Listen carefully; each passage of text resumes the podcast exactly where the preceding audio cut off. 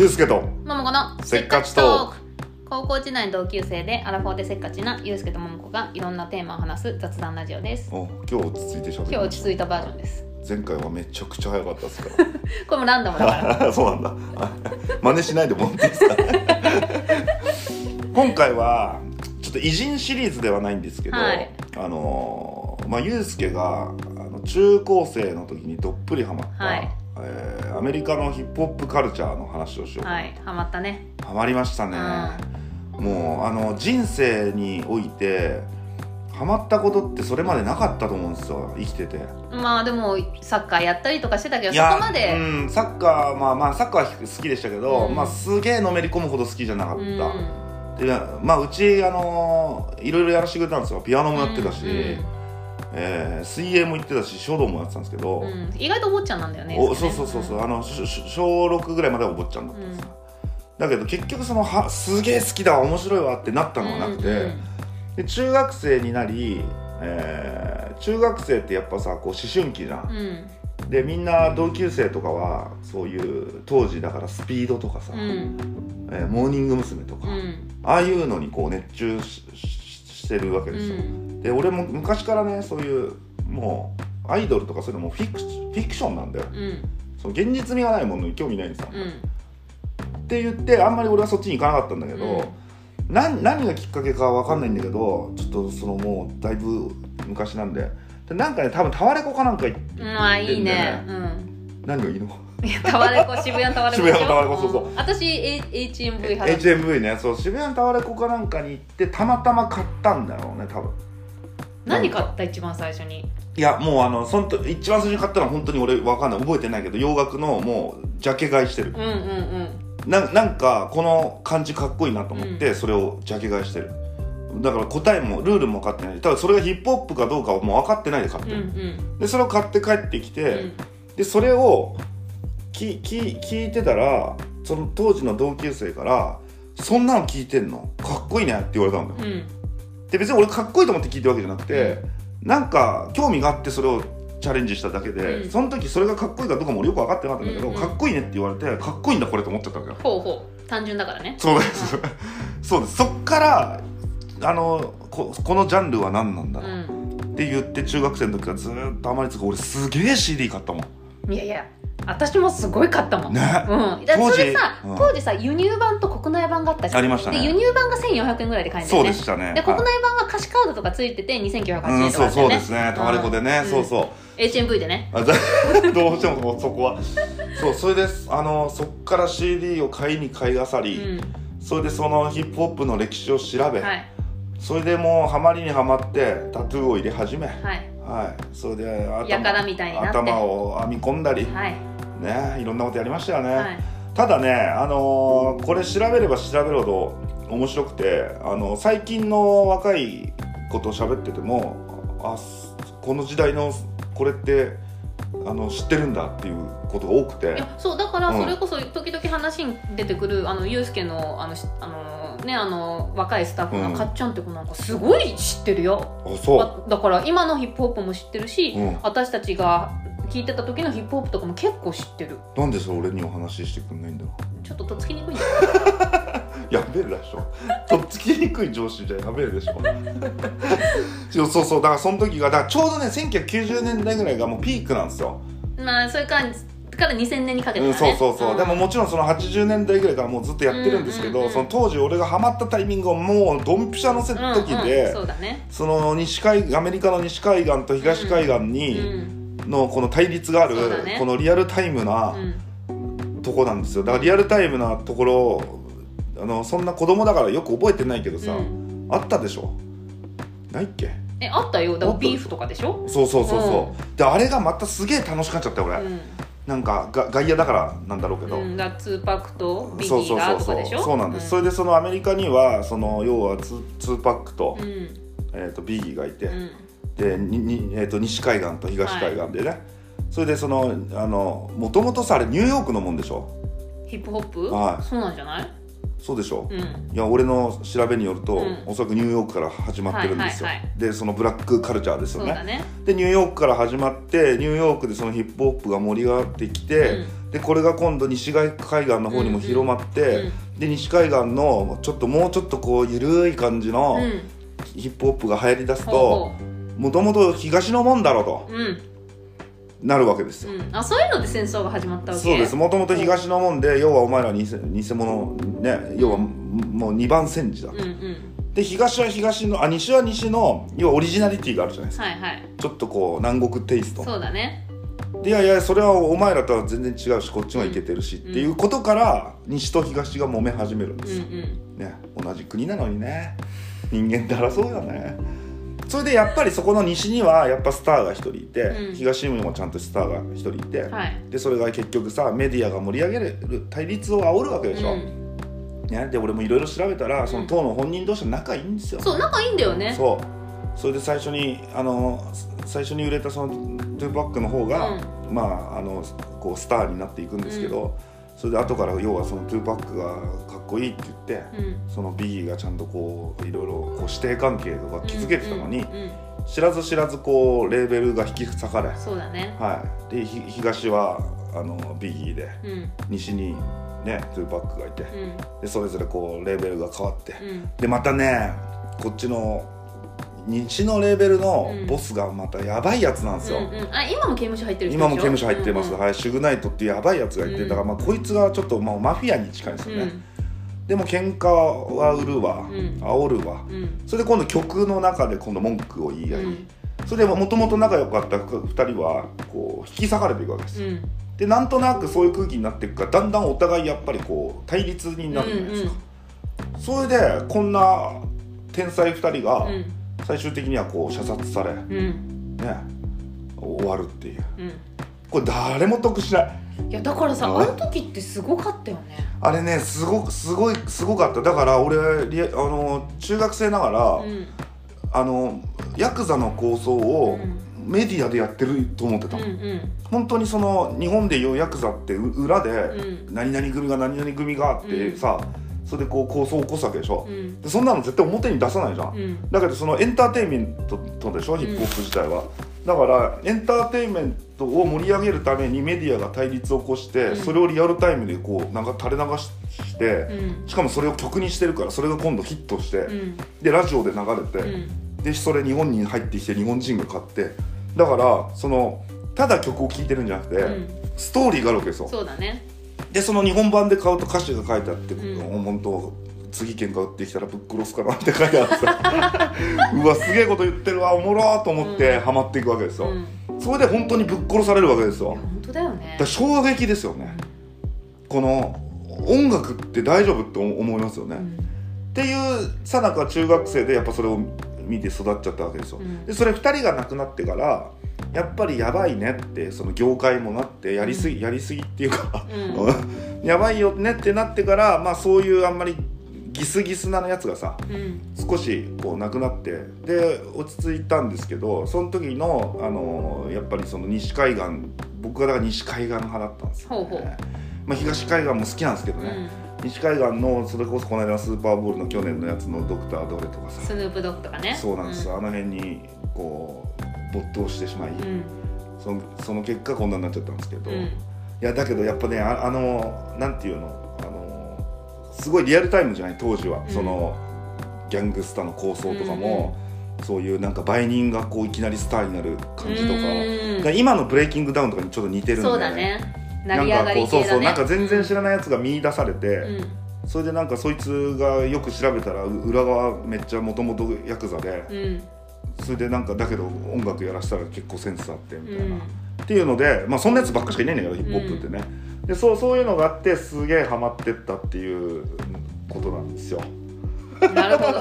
ユうスケがなぜいやそそれで高校までもうやっぱずっと聞いてたなずっとだからそんなことやってたもんねずっと。そうだね。ね今じゃ考えられないよね。今ってさ結構このおしゃれなヒップホップ多くない？えおしゃれなヒップホップだよね。ね、なんかみんなスタイリッシュだし、うん。あのなんかちょっと小切れな、ねうん。うだけどお俺ら俺が俺らがハマった時はもうギスギスのさ、うん。ドロドロのそうだね。ね。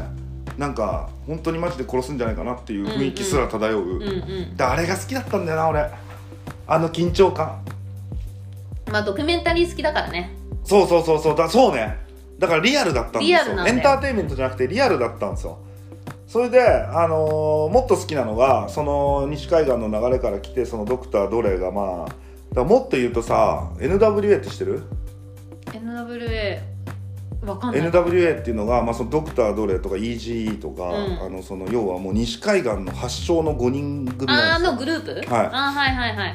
でその中にまあドクター・ドレもいて、うんうん。そのそれでそのフロントマンは EGE っていう、ちょっとちっちゃい黒人なんだけど、これちょっと全然関係ない話なんだけど、この人はもうだから西海岸で当ててめちゃくちゃモテんだよ。あそバッキバキにモテうまくりよあそう。それでもうモテすぎてやりまくりすぎてエイズで死ぬんだけど。あそうなの？なんかもうやばいでしょ世界観。世界観。それ俺は中学生にそれを知ってるからいやすげえ世界だなと、うんそれであの、まあ、それですごいのよ。その5人で始めたのに、うん。俺いないとお前ら食えねえぞみたいな、うん。すげえ悪いやつなのよ。うん。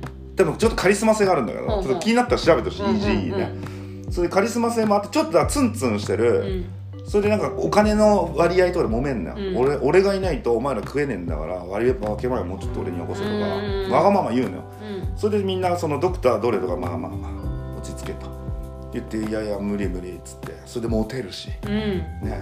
それで警察に喧嘩売ってもこうメディアに取り上げられてもこのガキ大将はトップガキ大将扱いでうんうすよ、ん。ね学校でいうと。うん。でめちゃくちゃモテたんだけどまあエイズで亡くなっちゃって、うんそれでまあその間にねですねもうこの Eazy-E に愛想を尽かしてみんな辞めていくんですよ。へえで辞めてってみんなそれぞれ活動するんですけどその中にドクター・ドレっていうのがいて、うん。プロデュース能力に長けてるでしょ、うん。でそれでスヌープドッグ見出したりあのトゥーパック見出したりそうだね。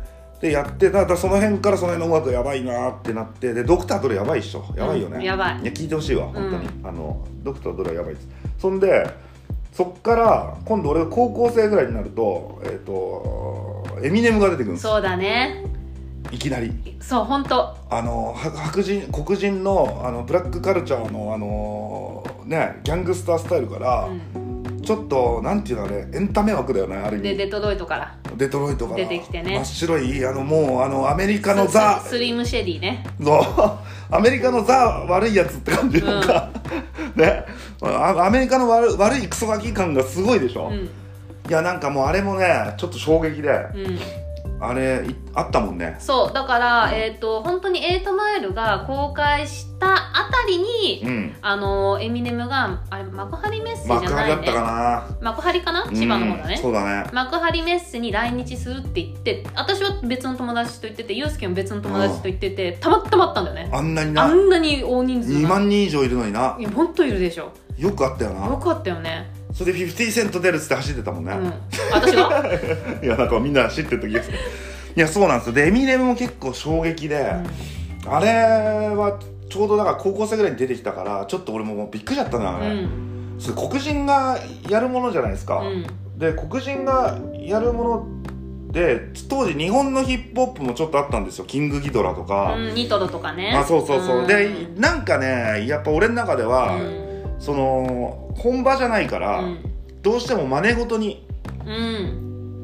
見えてしまう、うん。まあしょうがないんだけどね、うん。これ何だ外人が着物を着てもあの似合わないのと一緒で、まあでもヒップホップってアメリカのカルチャーだからそうそうそう。だからブラックカルチャーうのズブズブのもう本当に本当に金ねえ売人とかがやらないとかっこよくないと思っちゃうから、うんまあ、日本人がやってもななんかピンとこないんですよ、うん。こあの今はもう別に来てるんですけど、うん。当時はねうん。尖ってるんで、うん。こっちも、うん、大崎大崎のスピリットだからそねうそう。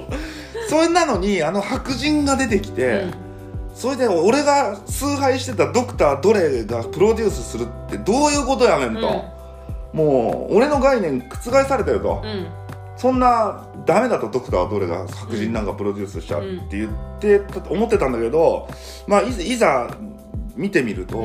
もうだから MTV とかあったじゃん。もう俺加入したもん高校生の時バイトして、うん、いや私されが見たくて、うん私さだだから今ってさ YouTube とかいっぱいあるからさ、うん。本当にさね。ミュージックビデオとかいつでも何でもどこでも見れるじゃん、でもうちらの時ってなかったからね。だから私はあのテレビ神奈川でやってたビルボードトップああやってたね。やってたでしょ？トップトップ100ビルボード。かなトップ100みたいなのを見るのが本当に楽しみで、あで、まあ、曲をビルボードの毎週チャートを紹介してで23曲ねプロモーションをね,、プロモーションビデオをフルで流してくれるんだよ、はいはい。であれは私はアリシア・キーズを録音してもう擦り切れるまで見たもん。へえいやそうだよ。でもうん。そうそうその、うん。そうそれでなんかさ MTV って俺どこで見たんだろう？どっかで流れてるのを見たんだよ。どっかで。それであこの番組見たいってなって、契約スカパーかなんか当時入って、バイト高校生でバイト代をスカパーに払うなんてなんてけなげな高校生だよな。いや私もだからうん。音楽好きだったから優先入ってたもん自分で、そうでしょ、うん。だからそっからやっぱ形成されてきてますよね、人間がね、うんそれで MTV に入ってやっぱりそうずっとその西海岸のヒップホップのプリプロモーションビデオを見てて、うん。それでエミネムが出てきた時にもうなんかもう衝撃。うん。この振り切れ度。うん。このもう格好つける気ねえなタンクトップでね。そうそう。そうなんか変な汚ねえ格好で出てきてさ、いやそれはそれでまあまあ良かったじゃないですか、うん。あれも。でなんかもうすごいあのもうかもう右肩上がりでしたよね、当時ね。うん。何やってもねっていうのからこうどんどんハマっていってそれでまああの高校出たぐらいからあのまあちょっと落ち着いてきたんですけどそれでもやっぱりこうその昔の歴史とかをさあの知り調べまあこれだからこう大人になったんだろうね。うん。この上っ面じゃなくて本当にこのね。そうそうそう裏側とかをちゃんと調べたりうん。ね。エミネムはどこで生まれたのかとか、うんまあ8ミリマイル見れば分かんない。んですけそれに全部答え出てるから。どそうなると全部このエミネムを見出してじゃあドクターどれはな何をやってたのかとかさ、あのビビーツっていうイヤホン知ってる？ああドドクタードレでしょ？それこそあれ。あよく知ってますね。出るよ。あさすがっすね、うん。あれはだからドクタードレが作って、ん。アップルにバイアウトして、ね。あアップルに行ったんだ。うもうな何十億で売ってます。ビジネスマンですよね。その後だから50セント出てきたでしょ？そうだね。ね。50セントはだからもうあのなんか7発ぐらい撃たれてるんですよね。あそう。もともとあのニューヨークのクイーンズのあ売人でしょ？売人で,、うん。で7発撃たれて、うん。それでこの頬頬に一発入ってるんですよ。すごいね。でこれ頬から貫通してるんですよこっちに。それで滑舌悪いんですよだから。へえそれで知らなかった。滑舌が悪いのになんか何言ってるかもうもごもごのラップなんですよ。でだから俺は英語わかんないからあれだけど聞いたらわかんじゃない？なんかごごもなんか滑舌悪いんだって。えわかんなそれでその滑舌悪いやつをだから今度エミネムが見出してきてそうだね。何なの？あのあの順番に見出すシステムで。いだから誰かに私も見出されたかったよ。だよ、うん。もうリアーナもだモモーナでね。そうだよね。見出されたもん勝ちみたいなところあるよね、うん。それで50セントだからその見出されてそれでそのだがガチガチ売人ですよね。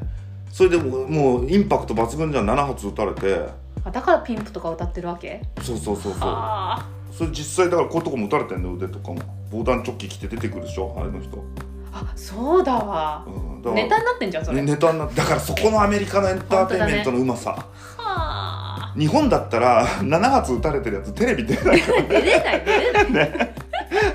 それがもうもう一番ゴールデンタイムに出てくるんだから防弾チョッキ着て。こことここだよみたいな。グラミー賞とか言っちゃってね。そうそうそう そこがやっぱね魅了されたところかもしれないですよね。それでだから滑舌悪い打たれてるから滑舌悪い。だけどこうエミネムが見出したって言って。それであのアメリカあるあるだけどあの一人当たると仲間連れてそう仲間連れてグループ組みがち。謎の。グループ組みがち。であれも結構インパクトあったっすね。50セントは。あのー、あの筋肉ムキムキなんですよ。そうだね、うん。でこの間あのスーパーボール出てきててめっちゃ太ってたっていう太ってたね。ねなんかちょっと俺の青春を壊された感じありましたね。そんで、うん。そんで今度50セントがえっ、とそのあのこいついいぞって言って連れてくるのがこの今度ザ・ゲームっていうのが出てくるんですよ。あそうだ。あれ50セントだね。うんちょっとかっこいい感じの、うんうんうん。で俺もあれあれが今度またそいつが西海岸出身なんうんですよ、うんもういつ終わんのこの楽しいやつっていう 次から次へと。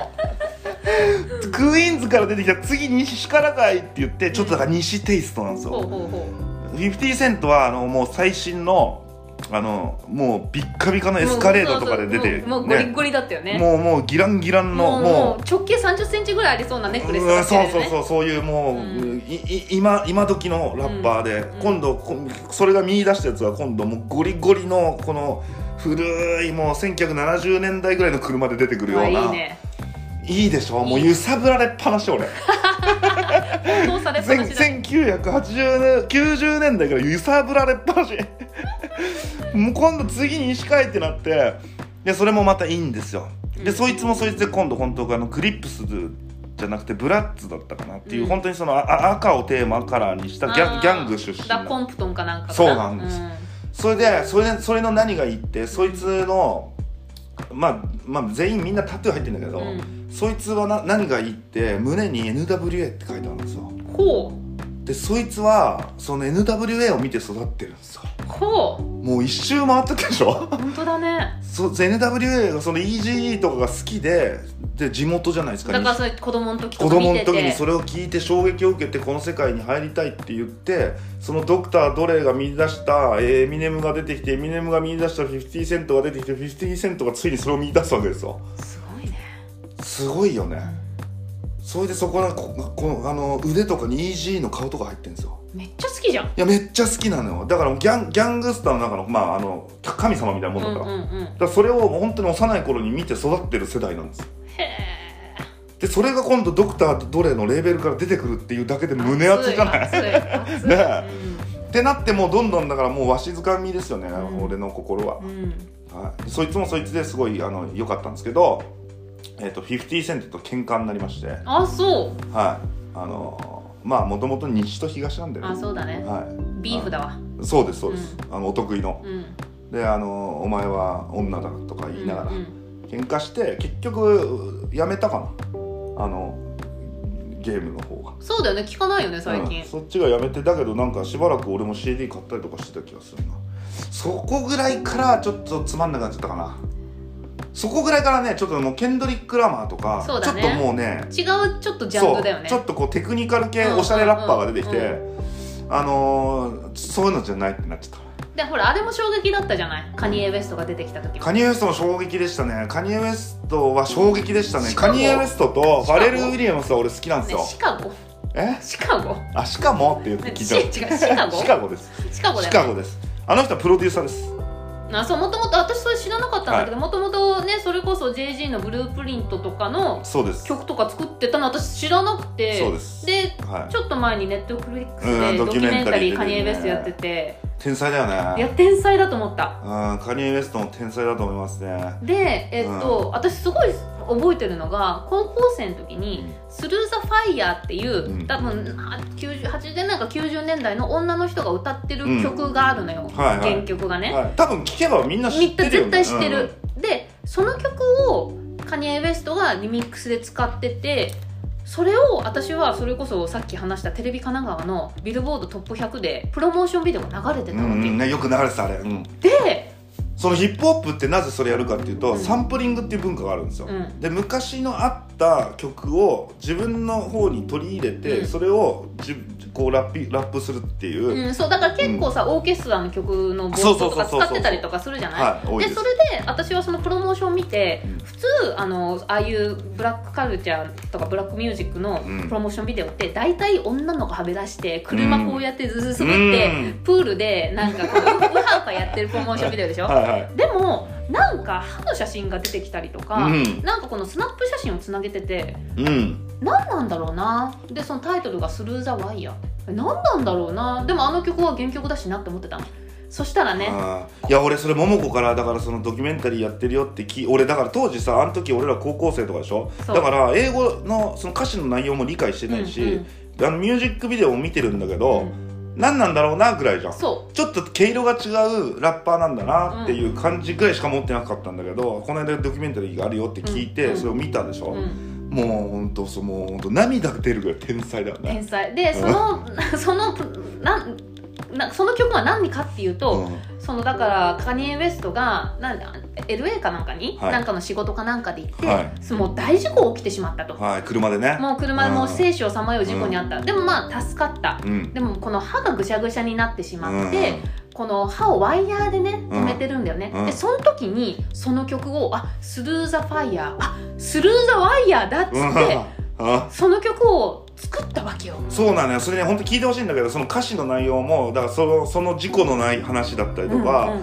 そのなんか口の中にワイヤー入ってるけどこんなになんかうまくラップできるぜみたいな、もうそのちゃんとリンクしてんだよね。そうでそのそのスルーザワイヤーをスルーザワイヤーに変えてスーザフまァイヤーをスーザワイヤーね。に変えて、うんここまでこのエンターテインメントとしてうん持ってくるこの天才肌。そう。でそれを私たち、まあ、もちろんそのアメリカに詳しい人とか英語分かってた当時人はもちろんそれ分かってたけど、めっちゃおもろいよね私たちは分かんなかったから、うん。まあ、今みたいに情報情報も少ないしさ、うん。だからさこの20年越し25年越しにうん。分かった時の、喜び。あれだったんだってなったよね、あれと鳥肌感。そう。で、ん。それでそのさ曲をそのカニエ・ウエストの周りの友達とかに聞かせてうん「お前これマジでやばいよ。本当天才だよ」って なってて。うん。でもうなんか一人の人なんか「もう俺も事故に遭いてえよ」って言ってたよねね。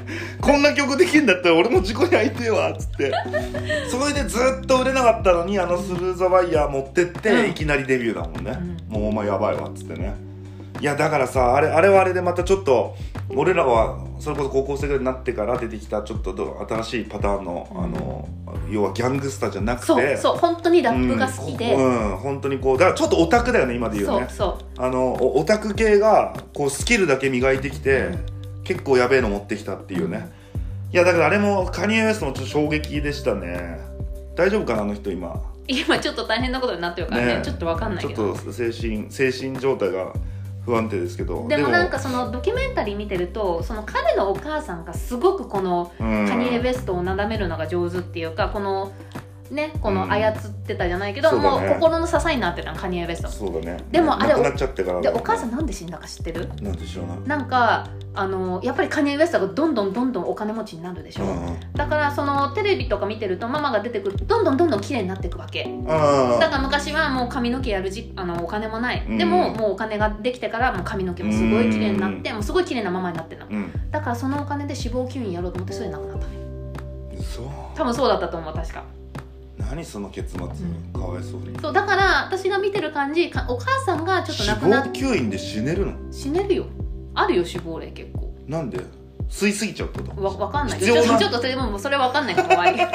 必要以上に吸いすぎちゃうの？そうそうじゃない。だからこの見てるとちょっとお母さんが亡くなってからいやそうだね。ちょっとおかしくなってるよねカニエ・ウエストは。シングルマザーだよね多分ね。シングルマザーだったね。そうだよね、だからそうだねかわいそうだったね。いやだからでもあのドキュメンタリーはぜひ見てほしい見てほしいですね。あのヒップホップうんぬんじゃなくてまずカニエ・ウエストがどれぐらい天才かっていうことが分かるのと、うんうんうんあとあの普通におあのその何ドキュメンタリーとしては面白いですね。であれがなんでそのドキュメンタリーが、うん。カニエ・ウエストが売れる前からそのドキュメンタリーがあるかって話でしょ？だから友達がこいつはやべえやつ。うん。絶対やばいやつにそっちはなるって言っ撮っといて俺のこともでも分かんないよね。ネットフリックスやれるかもよ。だとしたら何年後だよなもう37にもなったら。60もじじいぐらいになった時に。ひょろひょろ出てきて。出てきて。ポッドキャストやってたんですよつって。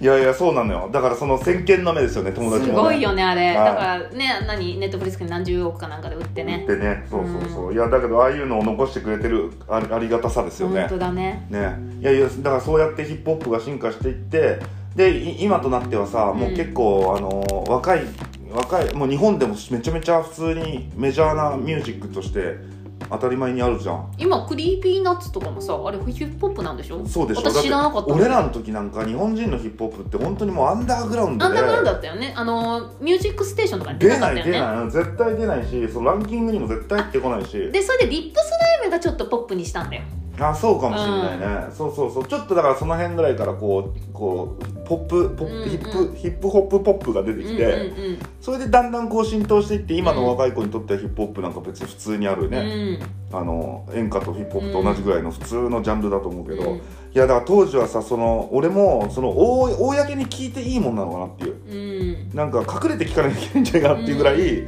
アンダーグラウンドなものだったじゃない、うん。そのアンダーグラウンドだったのが好きだったんだろうな表になっちゃったんだなカニエ・ウエストとかファレル・ウィリアムスとか、うん。あの辺のこう小綺麗なのが出てきてからそのみんな聞いていいよって思うようになっちゃったから。まあでもそれがエンターテインメントだから。うんそうだね、うん。いやだからさその前のそのアンダーグラウンドの本当にこいつあいつ殺すんちゃうんかなっていうヒリヒリ感とか。物騒だよ。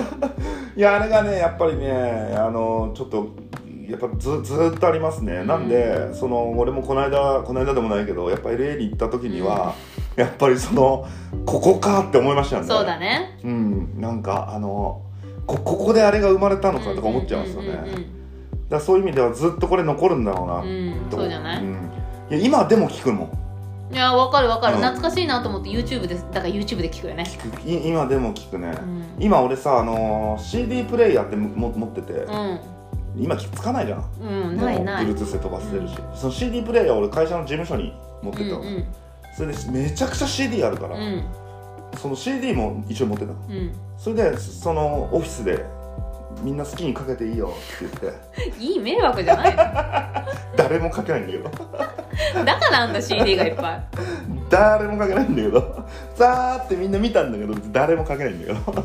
で自分でたまにこれ懐かしいわって言って聞いてます。あそう。まあい。いじゃん。ノスタルジックな感じで。そうですね。あれだからやっぱこう音楽って青春じゃん、うん。でみんな当時さ俺俺が中学生の時はやっぱみんなそういうそれこそスピッツとかうん。ミスチルとかうん聴いてる人が多くてそれを今でもカラオケで歌うとなんか懐かしいねってなんだけどやっぱ俺はねどうしてもねドクター・ドレなんですよ、うん、まあでもまあそういう人それぞれあるからね。ドクター・ドレとエミネムなんですよ、だから私はアリシア・キーズよ、まあ、そうだようん、人それぞれあるから、そうだようね、ん、見出してくんなかったな。いやわかんんないこれから。これから？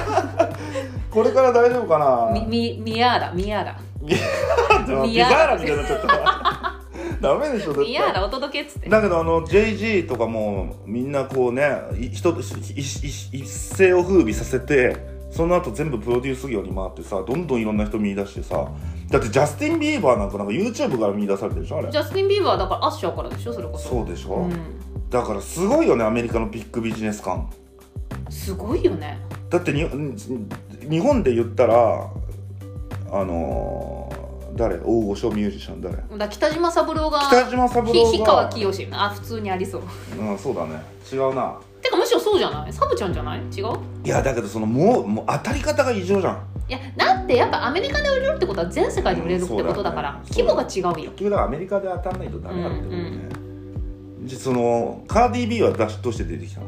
知らないよ だから私最近のヒップホップはそんな分かんないのそうだよね。だから DB も知ってるけどそんな詳しくない、すごいインパクトだよね、うん。絶対一回見たら忘れないよね、うん。うん。っていうやつ俺好きなんだよね。でも、うん。そういうなんかちょっと飛んでるや飛んでる系ね、うん。そう。そういうのもあって、まあ、アメリカのエンターテインメントは面白いなっていうね。カーディー・ビーに似てるやついるよねもう一人いる一緒に歌ってるやつでしょ？なんかわかんないけどどっちがどっちかはよくわかんないけど、うなんか同おっじおっぱい大きい女の子でしょ、うんも。もうもうなんかもうサイズ感おかしいやつが、うんうんうんいるいるいる、いるよね。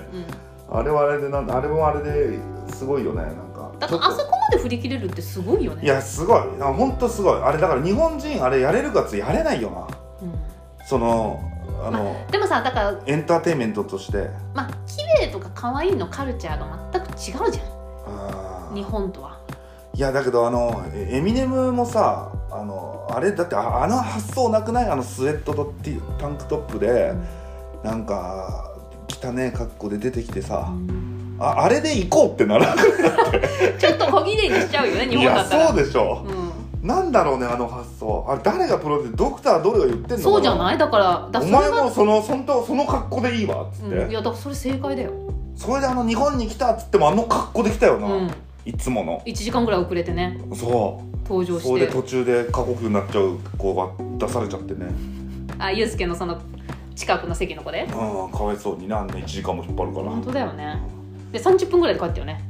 うん。ねびっくりしちゃった私あれ。うんまあそんなもんなんじゃないですか。おそらく。外国から来るやつらだって。いやすごいよね。いやよかったです。なんで今でもまあちょっとこうあの青春のはい。あのあれだということでまあ皆さんの青春も教えてほしいですね。調べるんで。お願いします。はじゃあね